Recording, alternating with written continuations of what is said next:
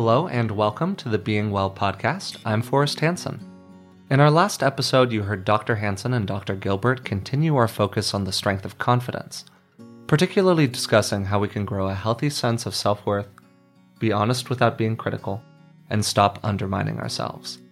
Today, we're going to look at the two different attitudes or voices that live inside all of us the inner nurturer and the inner critic. To help us explore these two inner characters, I'm joined, as usual, by Dr. Rick Hanson. Could you explain what you mean by an inner critic and an inner nurturer? Because when put that way, it can sound a little out there or maybe even borderline right, psychotic. Right, a little psycho. Yeah. Uh, it's this notion that within all of us, the psyche is more like an archipelago than a continent. Mm-hmm. In other words, we all have these different perspectives or views, and, and there are certain attitudes and even emotions and body sensations associated with these different parts of the normal self. Jung actually had a term uh, for these, he called them complexes, the idea Mm-hmm. that they are, in a sense, a complex of uh, viewpoints and related emotions and sensations, often grounded in a person's developmental history. So, to sort of simplify it, it's as if inside each one of us, if we were to divide the psyche, the self, into three major parts, would be an internal part that is sort of being done to, as it were. I I call it the beleaguered self. And then we have the inner attacker and the inner nurturer. And it's not that we have some kind of multiple personality disorder or that we're psychotic. It's just that inside us, we're pulled in different directions by different tendencies, different, different aspects of ourselves. And it's very useful to appreciate the power, on the one hand, of the inner attacker, let's call it the inner critic, offset on the other, very importantly, by hopefully a big, powerful, uh, wise, and effective inner nurturer. So the two of these characteristics each play a role in our mind. Yeah, they're both useful. Uh, too much uh, nurturance and too little criticism, you know, you get selfish and self important. On the other hand, for many people, the issue is not too much self nurturance and not enough inner criticism. For them, they're hard on themselves. Uh, a lot of research shows this. And uh, we do tend to internalize what was done to us. So, if while growing up, especially when we're young and vulnerable, and even later in life, uh, others, uh, parents, siblings, peers, or later on coaches, ministers, bosses, uh, if they were harsh toward us, critical toward us, if they were pushy and driving us always to perform better and better and better, and if they were uh, dismissive of our own needs, our own vulnerabilities, our own feelings, well, no uh, surprise here. The brain's designed to internalize what it experiences, especially if it's negative, especially when we're young. So we take into ourselves these attitudes and then we start doing them to ourselves. And a Mm. key watchword is when you're feeling down or blue or defeated, what gets going inside your mind? Uh, are there forces there that are encouraging, realistic, help you see the bigger picture, uh, supportive, tender-hearted? Or are you like many, many people, perhaps most people, in which when there's a, a defeat or a falling short or feelings of hurt, uh, there's not much nurturance coming toward you from within you. And also, instead, there is a kind of mean, bullying, dismissive, snippy, kind of like a big thumb coming down on you. And that's more often the case for most people. So in theory, these two elements, these two characters, should more or less be in balance. But for most people, the inner critic's a lot louder than the inner nurturer. That's right. I kind of imagine, you know, the inner critic is like some combination of Godzilla and Darth Vader looming over a tiny little fairy godmother figure out of a Disney film. And that's the problem. The you know, the critic's too big and the nurturer's too small, and then they're out of balance. And, you know, that's um, why the kind of work we explore in the book, Resilient, is so important to bring them back into balance. So if the inner critic is so much more powerful than the inner nurturer, what are some things that we can do to limit the influence of the inner critic? First, remember that it's it's important to be able to guide yourself. To me, that's the important distinction between inner criticism and inner guidance. There's a place for having a conscience, for a healthy aspect of what Freud called the superego, uh, a moral sense, and to have aspects within us that remind us to uh, keep going. I remember coat, uh, climbing guides I've had, rock climbing guides, who, uh, in a very sort of you know, climbing guide kind of way, were actually nurturing. And they would say to me after I would stare hard at some really difficult thing, they would kind of laugh and joke and say, Hey, Rick, quit whining and start climbing. And they mm-hmm. didn't mean it to tear me down. In that context, it was their way of being encouraging. So there's a place for having standards and moral values and knowing when you're falling short and being able to, um, you know, give yourself a, a bit of a prod, um, if not a bit of a finger wagging uh, as appropriate. So, knowing that in yourself, that you do have integrity and you are willing to keep on going when the going gets tough, that helps you realize that you don't need to accomplish those important purposes by lashing yourself and whipping yourself along the way. Point one. Point two, become more and more aware of what that inner critic feels like. If you start feeling small, less than others, as if there's something shameful about yourself, that's an indicator that the inner critic is starting to go to work. So be mindful of its operation, mm-hmm. uh, including that little voice inside you that tends to diminish or dismiss uh, your own pain and your own burdens. And then the third thing is to uh, disidentify from the inner critic. It really helps to get a sense of it sort of over there rather than in here it's part of you. You know that. You're clear it's not been inserted into your mind. That would be a little psychotic. But it's what's called ego distant rather than ego near. It's mm. kind of over there. And a way to support that is to imagine it as sort of a silly, annoying character, like out of a cartoon movie or a mm-hmm. children's mm. show or mm-hmm. a fairy tale, kind of ridiculous. Or maybe imagine the inner critic as that person on a committee that has something useful to say, but then just goes way over the top about it and so negative. So you, you got to listen to it, but you recognize it for what it is. That's really useful.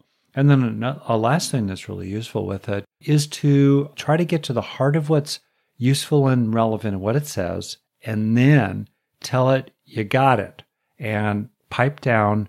We're going to keep on going. In other words, in some sense, the brain and the mind is like a committee, and every committee needs a strong and wise chair. So uh, it's helpful to, as the chair of your own inner committee, as the core self, as it were, uh, take what the inner critic has to say that's useful and then speak back to it and say, hey, we got it. Mm-hmm. And we're going to keep on going. Thank you for sharing. Up, up. Anything new to say? No? Okay. We got it. Thank you for sharing and we're going to move on now. Okay, so speaking to that difference between what's useful and what's not useful, as you mentioned earlier, uh, if the inner critic is very punishing, that's bad. On the other hand, if there's no inner critic, it's pretty easy to tip into narcissism or things like that. Self indulgence. Self indulgence, yeah. whatever it might be. So that's also bad. Yeah. Um. So how do you find that thin line in between the two of them? Well, Forrest, that's such a profound question, isn't it? You know, how do we how do we know? How do we know when to hold them, when to fold them? How do we know whether uh, the tree is bearing good fruit? Sure, yeah, yeah.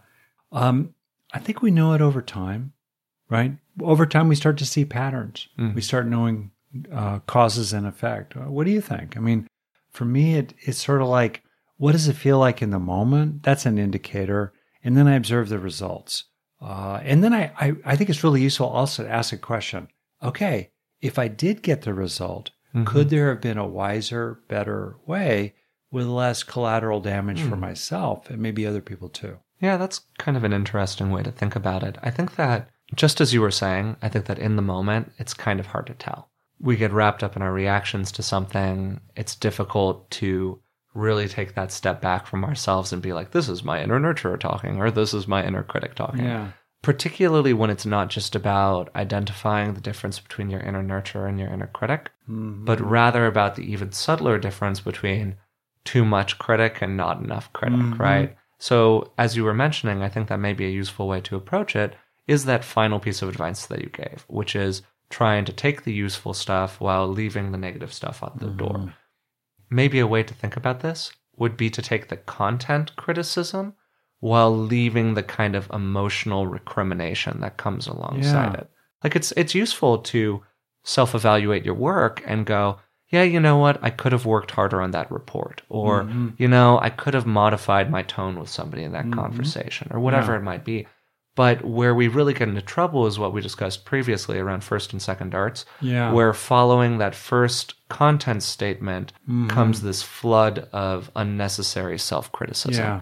And being able to kind of intercept that process before it gets really intense or really heated, Yeah. I think is a, a very, very useful personal skill. Yeah. Speaking of useful, I'm just you raising these points has mm-hmm. for me been personally really useful because Yeah. it's helped me realize actually that the essence, the useful essence of the inner critic or self criticism is one, identifying a correction, and two, being motivated to make it. Mm-hmm. All right. So that's it.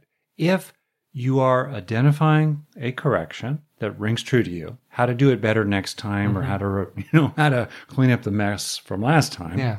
And then second, if you're actually motivated to do it and you're going to do it, uh, then anything else after that, including feeling bad about yourself or angry at yourself or like a bad person or adding to underlying feelings of inadequacy or low self-worth or shame, that's just unnecessary.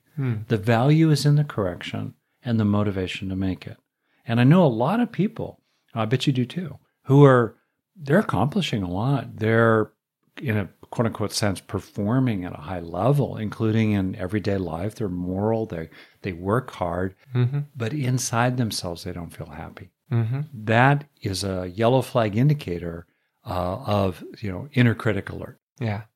Okay, so if that's a way to step in between the inner critic and your, you know, deep sense of self-worth, if you want to kind Yeah. of put it that way, then what are some ways that we can kind of beef up the inner nurturer so that it can combat that inner critic more effectively? Yeah, I think that's a fabulous question, partly because strategically, it's hard to bring down the inner critic in a short amount of time. Those are longstanding tendencies. They often got laid in really early in childhood and also in culture. Some cultures uh, tend to promote qualities of self criticism or related qualities of shaming neediness and uh, placing a very high value on never revealing weakness and being very stoic in terms of how one goes forward in life.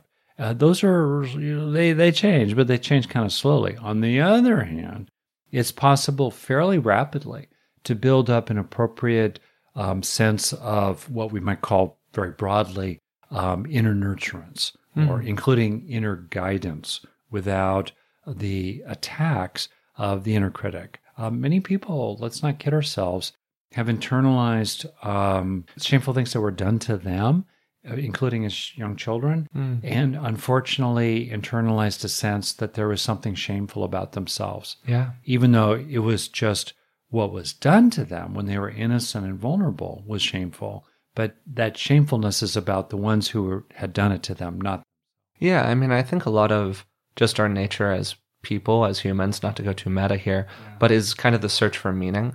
Even just thinking about ancient humans looking at lightning strikes and things like that, they don't know where the lightning strikes come from, so the lightning strikes come from the thunder god or Ah. whatever it is. Like we search for meaning, you know. Um, including when we're three years old. And that's what I'm saying. Yeah. So for to a two year old to a three year old, I've I've lived inside the mind of a two or three year old, but I have no real memory of it. So Yeah. it's hard to kind of say how it operates exactly. But I think that for most of us, we look at the hot stove and we touch the hot stove and the hot stove burns us. Mm, And, you know, it burnt us because the stove was hot. Equally, our lovely parent is mean to us and they're mean to us because we're bad. Like it's a very easy sort of one to one we correlation to draw. bad. Yeah, absolutely. exactly. We make And it mean that we're bad Yeah. rather than their actions just were bad. Yeah. really irritated these days because she has a hard life. Well, yeah, as a child, everything's very self referential. Yeah, we don't know better. True.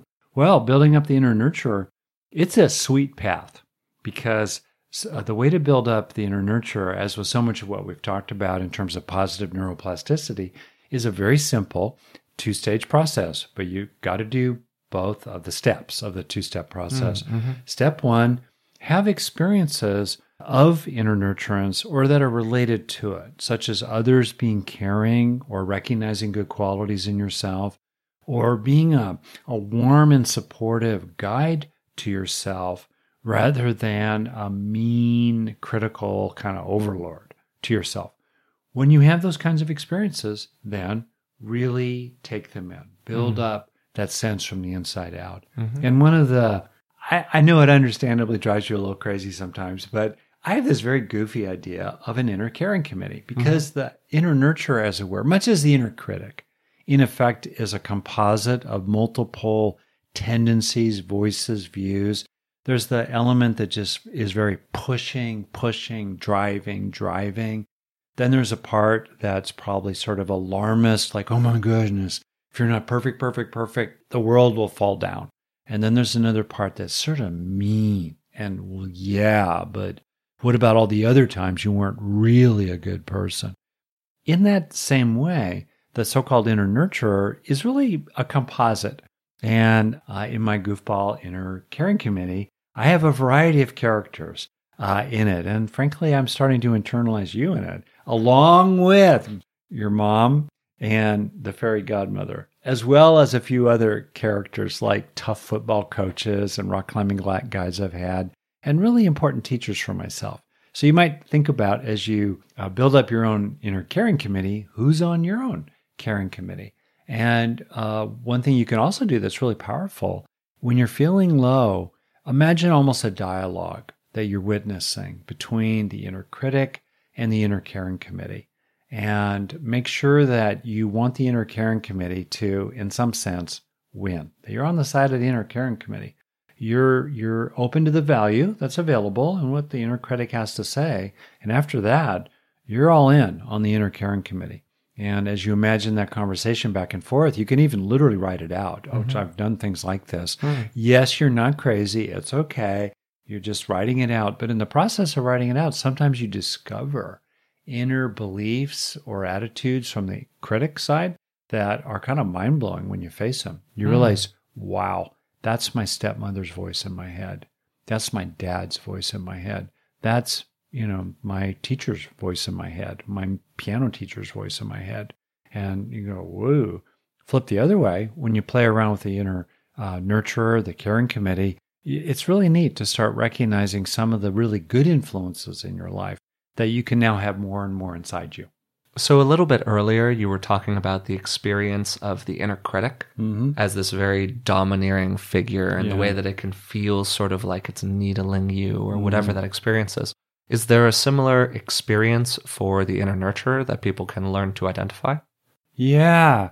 Well, much like a clue as to when the inner critic is really coming at you is this sense of being small, mm-hmm. smallified, as a friend of mine puts it, mm. or kind of contracted. You might feel your shoulders slumping a little, mm. literally mm-hmm. as if some authority figure was lambasting you scolding you. Uh, and you just felt uh, kind of the human equivalent of a of a dog that's just being really yelled at. Sort of, uh, mm-hmm. that's what it feels like. Flip the other way, inner nurturer. When that's happening, uh, there's a sense, I guess, of having the wind at your back. You just feel a little bit like you're mm. being encouraged, mm-hmm. not in a silly way, but in a sense you're being cheered on. And you and and in that there's a, a feeling of opening. Oftentimes, people I've noticed will sit up a little straighter, their shoulders will come back. They won't try to hide. We tend to want to hide when we're being criticized because we just sort of want to skulk away into a corner where no one will see us. On the other hand, when we're being nurtured and, and encouraged and the best in us is being seen, we're willing to step forward up into the light.